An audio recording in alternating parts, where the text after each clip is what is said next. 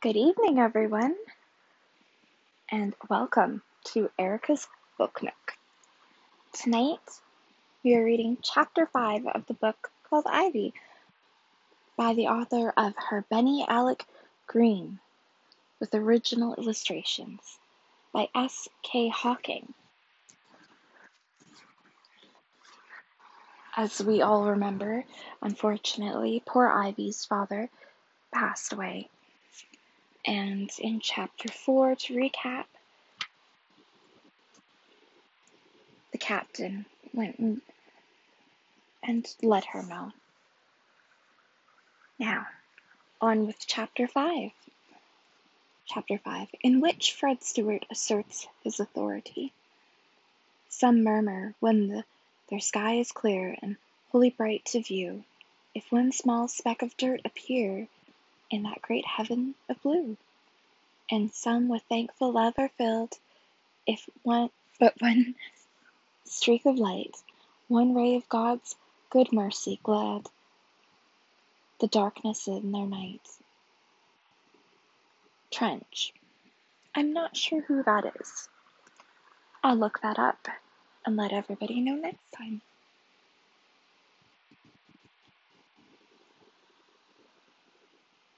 For the first few weeks after his father's death, Fred seemed to be considerably sobered. He was very careful, however, not to betray any emotion that would be, according to his notion, an evidence of weakness. And as he is in his seventeenth year, and tall for his age, he was very anxious to be looked upon no longer as a boy, but as a young man. Of late he had been wearing a tall hat on Sundays, and sporting a cane, in addition to smoking cheap cigars and talking slang, and if any one had spoken of him as a boy, he would have felt insulted. Regarding himself, therefore, as a man, he considered that it would be ill accord with his dignity to betray emotion and the loss of his father. It might be proper for women and children to weep.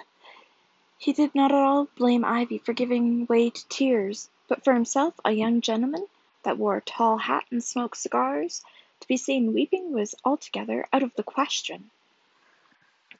Nevertheless, there can be no doubt that Fred felt the loss of his father, and felt it keenly. That his best earthly friend was gone for ever. He was quite aware, and he was aware also that henceforth he would have to fight his own way in life, and that if he ever got to be a gentleman, it would have to be on his own excursions. While his father was alive. He never troubled about ways and means. If his father's income was small, he knew it was regular, and though there had never been any extravagance in the little cottage, on the other hand, what had never come nigh it?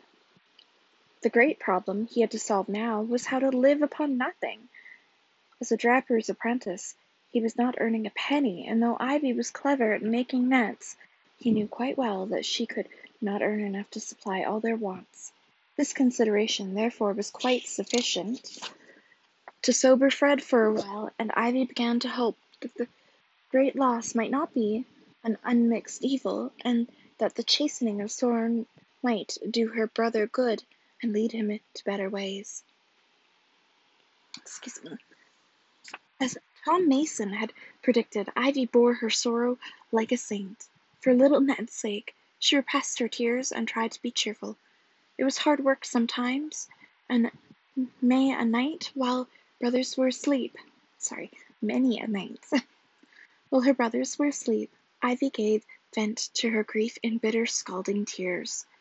But in the morning she seemed cheerful again, and no one knew how much she suffered, or how keenly she felt her loss. Each afternoon when weather was fine, Ivy took Ned in her arms and carried him down to the sea. For the first few days after her loss Ivy felt as if she would never love the sea again. But that feeling soon passed away, and in time she seemed to love it with more passionate love than before. Its dreaming moonstone soothed her aching heart, and though it made her weep sometimes, her tears did her good. With little Ned on her knees she would sit for far out on the rocks and watch the shimmering sunlight on the sea stretching way into what seemed endless space, or listened to the low murmur of the waves circling softly among the rocks. I do want to apologize to everybody out there listening. Um, I read quicker in my head than I do out loud, and as this is my first time reading a podcast and reading and sharing my antique books, I'm having an interesting time with it. So I do apologize if sometimes I do trip over my words. I think and read very quickly in my head and not so much out loud. It's also why my handwriting is terrible because I think quicker than I can write. My apologies for the interruption in that. All right, back to the book. Sometimes she used to wonder if her father could hear the waves beating above his head forevermore. Then she would lift her eyes again to the sunset sky and think of him not as lying asleep in some hollow of the ocean bed, but as living in a land far beyond the golden gates of the dying day, where sin and sorrow, pain and toil should trouble him no more forever. And for a while she would forget her own heartache and loss, as fancy pictured the meeting between her father and mother in that far off land, and she would be glad for a little while in the thought that their bliss and rejoice became they were very happy and would never part again. But Ned often another apology. I have my fan on as it's quite warm. Um, but Ned often unwittingly disturbed Ivy's dreams by some sudden and unexpected question. Sometimes, when the primrose hove in sight, he would clap his hands in glee, shout "Daddy!" and Captain Jack again and again, till Ivy would whisper, "Don't, lovely, Daddy is not in the primrose now." And then the little fellow would look up in her face with wondering eyes, then after a pause would answer. Oh, I forgot. Daddy's gone up into the sky to see Mommy, ain't he, Ivy?" And Ivy would press him to her bosom and whisper, "Yes, darling, Daddy's happy now." The day following that on which James Stewart was drowned, Captain Jack brought Ivy a month's wages that were due to her father, and this added to a few pounds she had saved in her capacity of housekeeper out of her weekly allowance enabled them to tide over the first two months without difficulty. But at the end of that time Ivy saw very clearly that unless something was done to supplement the little she could earn making and mending nets, they would have to starve or else apply to the parish for relief, and she told her brother so. Fred listened in dogged silence to what she had to say. He was not at all surprised; in fact, he had been expecting some such communication for several days past, but it was none less palatable because it was expected. "Well, Fred," said Ivy at length, seeing he did not speak, "what are we to do?" "What's the use of asking me?" he said sullenly. "But what who shall I ask?" she replied. "I cannot keep on the house upon nothing. And you are the eldest, and now that we have no father, I have no one to look up to but you." "And do you expect that I'm going to work to maintain the lot of you?" he asked. "I'm willing to do my part, Fred," she answered, meekly. "And a fine part it is when it is done," he sneered. "If you will show me how I can do more, Fred, I will gladly do do it," she answered. "Oh, yes, I dare say just like you girls, can do nothing unless you are shown," he growled. "Oh, Fred," she said, the tears starting in her eyes, "I do try to do my best, and though I can't get enough to keep us all, I do get a little." She might have added it was more than he did, but she would not provoke him if she could help it. "Get a little!" he said mockingly. "Well, you have told the truth for once, as it is a little, no mistake." This Ivy felt was too bad. She could bear a great deal and did bear this a great deal every day of her life, but this was going too far, so she spoke with spirit. "Well, Fred, little or much, it is more than you get, for you get nothing." In a moment he turned upon her fiercely. "Look here," he said, hissing the words between his teeth, "talk in that way again and you'll wish you hadn't. Remember I'm master in this house." "I don't want to anger you," she said, "but you know as well as I do we can't live on nothing." Well, what is it that you want me to do? he growled. Well, said Ivy, speaking slowly, watching the effect of her words, Captain Jack said that as poor father was so long in his service and was in his service when he died, he is willing to take you in father's place, and though you would be worth nothing at first, he will give you half what he gave father. And do you think I'll accept such an offer? he said.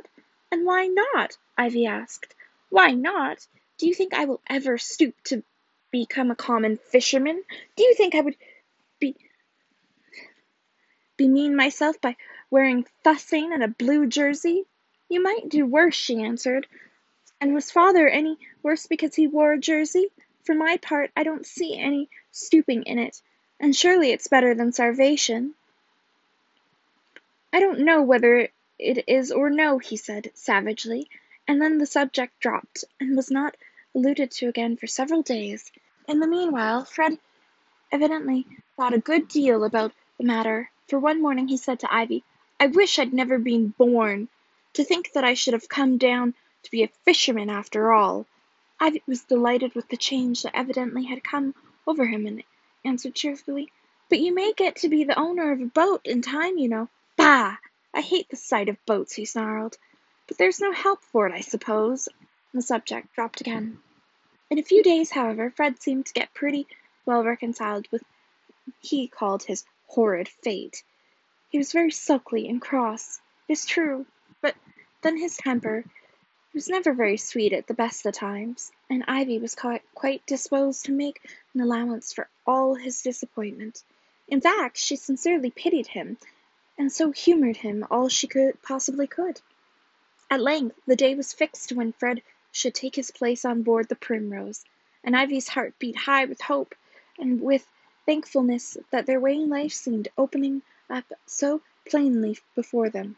She could not but hope that Fred would get over his disappointment and settle down into a steady, industrious man.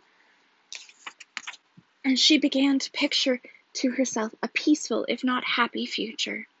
But while Ivy was busy building her castles in the air, Fred was busy exclaiming the contents of his father's desk sorry, examining the contents of his father's desk, which had never been opened since his death. There were a good many old letters, which he put aside as rubbish, but at length he lighted on a small book, which he began to examine with some care. At length a joyful cry escaped his lips. Leaping to his feet, he kicked over the chair in which he had been sitting and rushed down the stairs as though a lion were on his heel. What is the matter? said Ivy, looking up in astonishment. Plenty! he exclaimed, his eyes speaking with excitement. So much the matter, in fact, there'll be none of your jerseys for me. What do you mean, Fred? Said Ivy in bewilderment. Why, I mean this, said flourishing the little book that he had found. I find from this book that father has a hundred and fifty in the bank. And as he has made no will, and I'm the eldest, I shall take charge of the lot. Think of that! I am now man of property. I am the owner of a hundred and fifty dollars so I shall use it as I think fit. Hurrah! Let he who will be a fisherman, but Fred Stewart is above it. Ivy knew nothing about law, so she saw all her hopes vanish in a moment. Instead of rejoicing in what most people call their good fortune, she could almost have wished that the money was lying at the bottom of the sea. She knew enough of her brother's character to dread the effort of the sudden turn in his fortune and at night she prayed as she had never prayed before, that the money her father had struggled so hard to save might not prove her brother's curse. In less than twenty four hours Ivy saw a change in Fred's demeanour.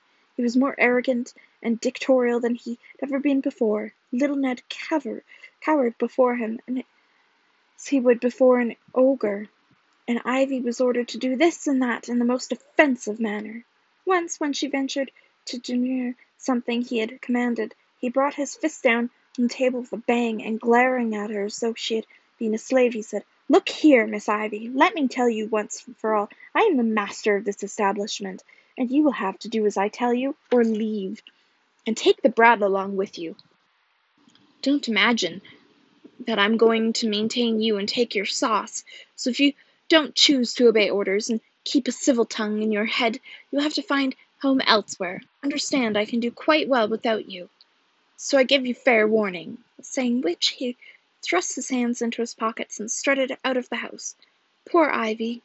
What life was life always to be a burden for her, and care her constant companion? Was she never to know the joys of childhood, or realize the fulfilment of a single hope? It almost seemed so, yet for her little brother's sake she bore her burden patiently, bravely struggled on, hoping sometimes against hope, and praying she might have strength given to bear whatever the future might bring till God should see fit to end the conflict and take her and little Ned to join their parents in the home where heartaches are never known and where contentment reigns for ever and ever. That is the end of chapter 5. What a very interesting end it is.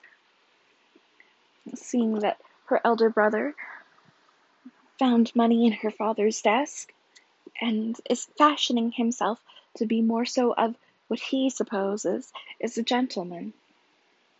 During this era that this book was written, it being in the 1800s, this is what they would have known at the time, would have been the seaside village, fishing, um, people classifying themselves as a gentleman, which would have been a man of wealth or someone coming of wealth uh, during the, this time period, as it is the Victorian era. And as we know lots about Victorian England, and as this book is, I believe, in the UK. But don't quote me on that. I have to do a little bit more research again because I had it written down somewhere and uh, okay, I lied. I had it on my tablet and I think I probably exited out of that web page. But I will track down that information again for everybody what I'm learning with this book, though, is I'm finding that, you know, this girl, she's struggling, and yet she shouldn't have to bear the struggles of someone so young. But at that time period as well, um, younger people often bore struggles way more difficult than what we currently do in our day and age now. Um, I myself have gone through quite a bit of different struggles in life, and I understand that everybody does every day. Unfortunately, it's part of being human.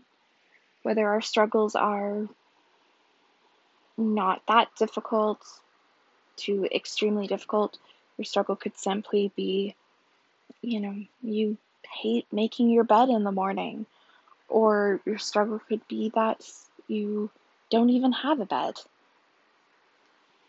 But this book is definitely a good teacher for time period and reminding everybody that yes, we all have struggles, but definitely act with care and compassion toward each other as humans. At least that's my view. But I think I'll give a full opinion once we've completed the book. And I am actually hoping and with great excitement to let everyone know that my YouTube channel, which will also be known as Erica's Book Nook, should be up and running within a matter of days here. I am still finishing prep for the area because the area in my home which I've chosen, I'm actually working to make it look more Edwardian or at least within some sort of resemblance to it. Especially considering most of my books are from the late Victorian to toward the end of the Edwardian era, and some of them even go later than that. I do want to thank everyone for listening this evening and hope everything is going fantastic. And if it's not, well, then I wish you all the best in whatever struggles you may be going through and hoping that there's always going to be, you know, love and peace in everybody's lives and that just keep your head up. But thank you again for listening to Erica's Book Nook, and I will catch you guys all soon in the next episode when we read chapter six of the book called Ivy. Thank you so much, everyone, and have a wonderful evening.